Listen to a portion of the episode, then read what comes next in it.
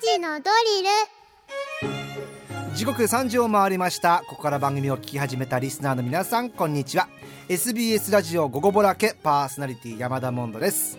さてここからは深く知るともっと面白い静岡トピックスを紐解いていく勉強のお時間3時のドリルのコーナーです。毎日午後3時に一緒に学んでいきましょう。今日の先生はこの方。静岡新聞ニュースセンター市川雄一さんよろしくお願いしますはい、よろしくお願いいたします。市川さん今日は文房具トークをしてるんですけども、はいはいはい。文房具お好き？僕大好きでですね。え今日はあの文房具用意してきましえた。この一押し文房具。一押し文房具。一押し文房具。これってなんだかわかります？なんか写真立ってるなんかクリップ大きなはい。洗濯バサミみたいな、はいはいはい。でこれが僕ええ。本当に画期的だと思って。なんすか？それ。何ですか？これ。ってこういう書類とかって一枚の書類って、ええ。まあこう大体こう床に床とかテーブルに置くか、はい。まあはこの辺に貼るか。あありますね。しか見れないですよね。これって立ってたら便利だなと思いません？こう。立つうわすごっ紙を立たせることができるってことですか？一枚の紙って立たないですよ普通は。市川さんはい。文房具芸人みたいな感じ。ですごっ。これで記事書いてるとめちゃはかどるんですよ。こういう書類をこう何個僕何個もこれ持ってますけど。へえペーパー紙をはい。縦に立たすことができる。カタストができるこうホルダーなんですね。こう商品名がちょっと僕も忘れちゃったんで。あでもあれですね、はい。なんか新聞記者さんっぽいはいなんかこうおすすめ文房具というそう感じですね。これを見つけた時はもうこれだと思って。ペンもこだわりがあるんですってね。ペンもやっぱり僕はボールペンは0.7ミリって決めてますね0.7 0.7ミリ。のあのメジャーなやつですよね。これこれサラサっていうサラサ。本当にサラサラ書けるやつなんですけど0.5だとちょっとこう腕が疲れちゃうんですよ。今度また文房具トーク参加してくださいあ市川さん。そうですね。お願いします、さあそんな紙を立たせながら市川さんと一緒に取り上げていきます。今日の静岡トピックスこちらです衆院議員はこの秋任期の折り返しを迎えました。各党は総選挙の候補者擁立作業を急ピッチで進め県内の小選挙区の構図は固まりつつあります。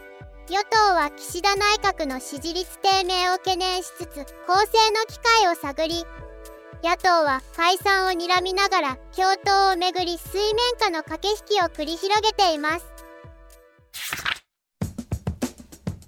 さあ市川さん今日ははい。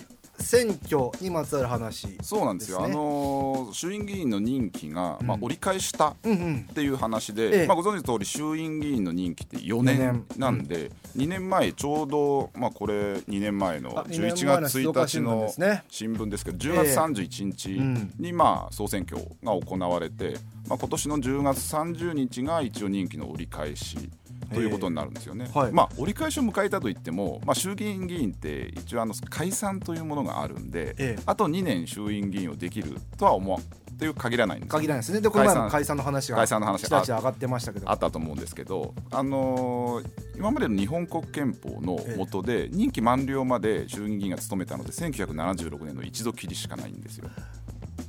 そうなんですかそうなんですよ。4年間やったのって。そうなんです。三木武夫内閣の時に実はやっていまして4年間。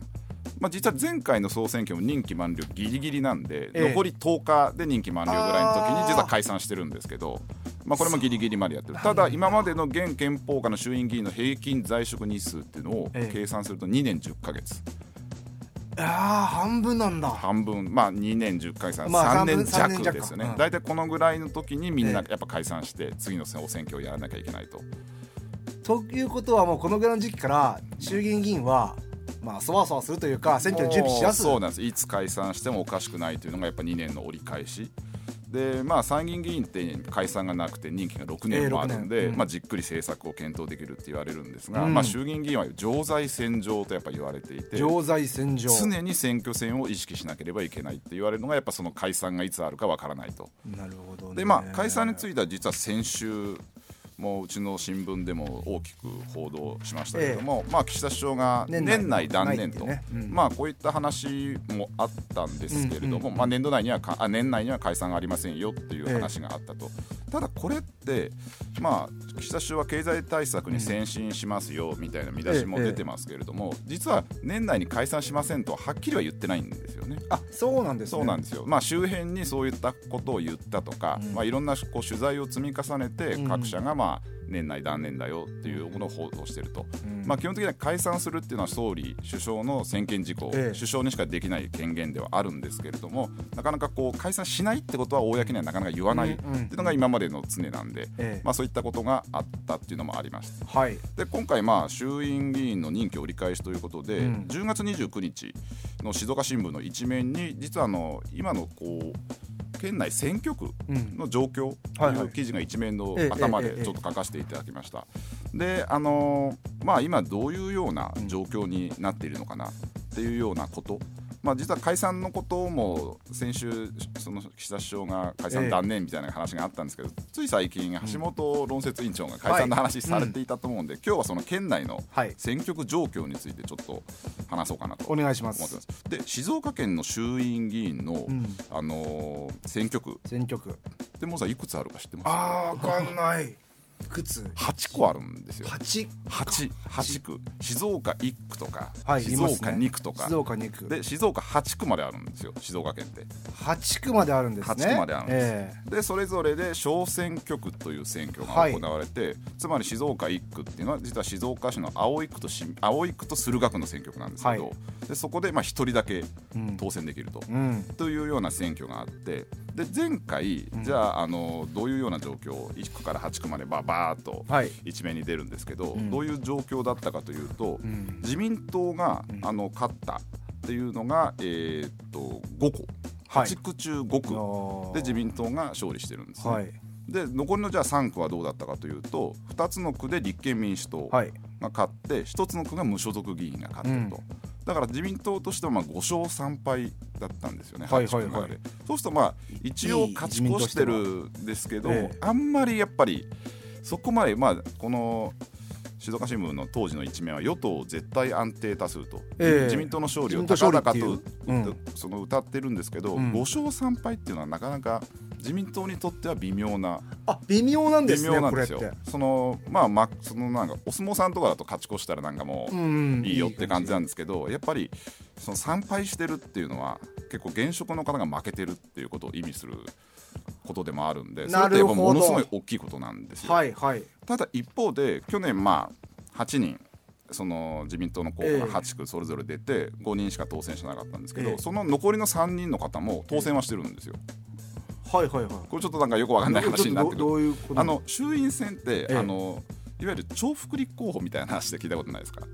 重複立候補衆院選で小選挙区とうん。比例代表制が両立で行われていて、はい。その小選挙区に立候補できるけれども比例代表制にも立候補できる。それが重複立候補ってはい。はいいうんですけど、で重複立候補あのその比例代表制って何かっていうと、まあ、政党とか政治団体が届け出て、ええまあ、全国11ブロックあるんですけど、静岡県でいうと東海ブロックうん。っていうところに届け出て、そこに比例名簿っていうのを提出しましてですね、はい。で1位から、まあ、ええ何人でもいいんですけど、1位2位3位4位っていうのをその人の名前を書いて、はい。でそこの比例代表って、うん。多分衆院議総選挙の時に僕らって人の名前を書くのと、はい。もう一つ政党の名前政党の名前を書いたり、まあ、政党の名前じゃなくてその比例代表に立候補した人のはいはい。名前を書いてもいいんですけど、ありますね。はい、でそういうのがあるんでそうするとその小選挙区に立候補した人も基本的にはうん。比例代表に重複立候補しているんで復活当選してる。あそれが復活当選。復活当選なんですよ。でで何でその復活当選を決めてるかっていうのが、ええ。惜敗率ってやつなんですよ。はい惜敗率。惜敗率、うん。で惜敗率って何かっていうと、まあ、例えばじゃあ静岡の1区えとかは、まあ、実は上川陽子今外務大臣が、えーここは当選してるんですけれどもそのじゃあ上川大臣が上川陽子さんが当時取った得票っていうのがありますよね。はい。10万票を取ってるんですけど、それに対してどのぐらい肉薄したのかと。えうんうん。例えばじゃあ10万票取っていて5万票2位の方が取っていたら惜敗率50%って計算するんですよ、えええ6万票取ってたら60%、はい。この大体比例代表の名簿ってみんなこう順位を同じにするんですよね。小選挙区に立候補している人っては、はい。で惜敗率の上下で当選者が決まっていくと。ああそうなんですね。つまり1位のいわゆるこう当小選挙区でどれだけ得票ができたかと、ええ。1位の当選者と競って負けたかっていうの、ででこう当選者がどんどん決まっていくと。はい。だから大敗しちゃったしちゃったりすると比例復活できなかったりするんですよ。けども競ってたら全然可能性は競ってたら可能性があるという。ね。そう入れて順番が決まっていくんで,、えで今回のケースでいうと、まあ、3人比例復活していまして、であのただ今回自民党が結構前回の選挙は結構強かったんで、うんうん積極率がだいぶ低い人まで不衛復活してしまったんうんですよね。うんうんまあ、そのあの典型があの静岡5区、はい。静岡5区はあのご存知の通りあの無所属だった細野豪志さあん細野豪志さんが。細野豪志さんはあの実は当時無所属で立候補して、自民党公認候補だった吉川さんが、うん。まあ、2位だった、うん。で西川さんとその吉川あ細野さんと吉川さんって実はダブルスコアだったんですよ。ほう。ダブルスコア。ダブルスコアでつけて細野さんが勝ってる。勝ってるんです。で積合率でいうと50%以下になりますよね、うん。ダブルスコアなんで、うん。48.07%だったと、うん。こうやって相当低い数字なんですけど例えばじゃあ別の人、さ静岡3区の宮沢さんって負けられましたけど89.6%だったり、うんで静岡6区の渡辺修さん。これは自民党に負けた立民で復活された方ですがこれは95.75%うわめちゃくちゃ競って大体みんなこう競ってこう負けているんで復活するんですけど、えこの吉川さんは48.07%と。それでも復活復活当選してるんですよ。復活当選したんです。それってねやっぱ自民党が比例で結構やっぱり調子が良かったんで下の方の積合率の人まで復活当選したで自民党にとってはじゃあ8区全員がえその当選しているんでやっぱこう、まあ、5勝3敗でちょっと負けたなっていう印象があるものの、はい。一応みんな復活してるんで、うん。そうするとなんかやっぱ勝ってるっていう印象うんが、イメージはあるんですよね。であのーじゃあ今こんなこれどうなってるのかっていうと基本的にはあの現職が出るんですよ。えそのまんま乗るんで,、ええで8人ともあの自民党がみんな当選しているんで、ええ。静岡は1区から8区まで。だから静岡5区を除いてはその現職の方が次の総選挙に立候補するっていうのが今の状況ですよね。え。はいはいはい。で静岡5区だけ。僕は細野さん5区は細野さんが自民党の、まあ、吉川さんが女性問題で離党したんでだから。で自民党に入りしたじゃないですか、はい。細野さんの自民党入りについては確か1回話させてもらったと思うんですけど。で5区は自民党の細野さんと、うん。なんで自民党の候補は1区から8区までもう揃ってるんですね、うん。だからいつ選挙やってもいいよいい状態ななんだ。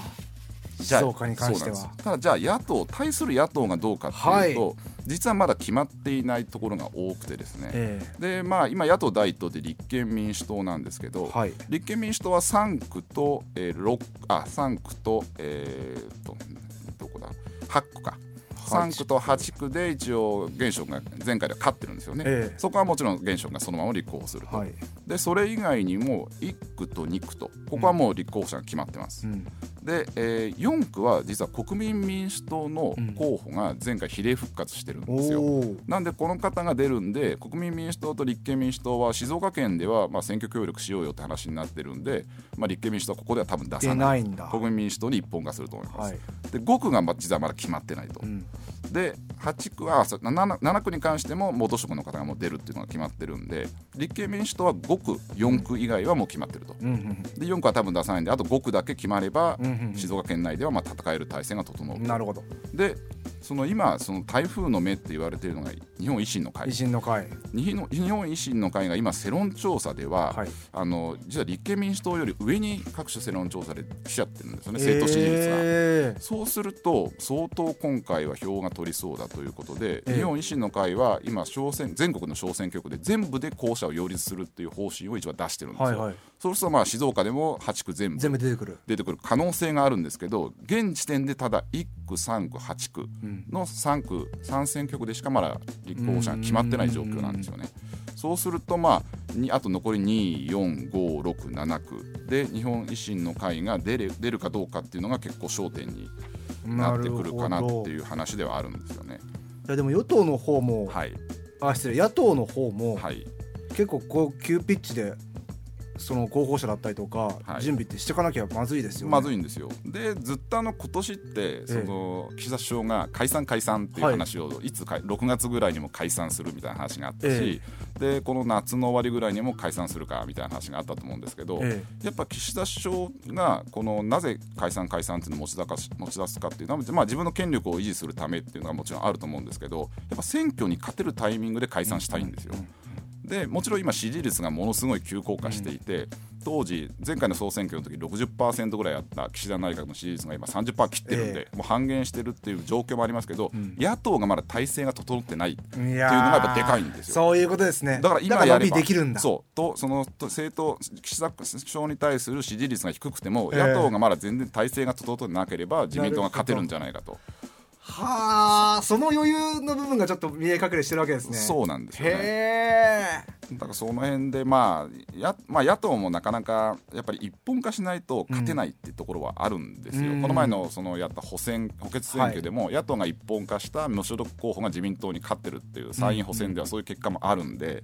だからまあそう野党をどう一本化するって話もあるんですけど今言ったように日本維新の会がじゃあ全部出すって話になると、うん。もう必ず自民党対立民対維新みたいな、まあええ。三つどもえそこにじゃあ日本共産党が加わってくると 4, 4人の争いとかになってくるとなかなかやっぱり自民党の組織支持基盤がしっかりしてる自民党に有利になるんじゃないかと今言われてるんですよ。難しいですよね。はい、はあ。でもその今の解説いただくと野党がもうちょっと頑張ってよって感じがしますけどもね。そうですね、ええ。もうまあ年内は一応もうないということなんでうん。この間にその支持その立候補者も擁立を進めていただいて、さらには野党がどういうふうに共闘していくのかと、はい。そういったことを考えていただきたいなとは思います、ね今日もとても勉強になりました、はい。市川さんありがとうございます、はい。ありがとうございます。というわけで今日の先生は静岡新聞ニュースセンター市川雄一さんでした。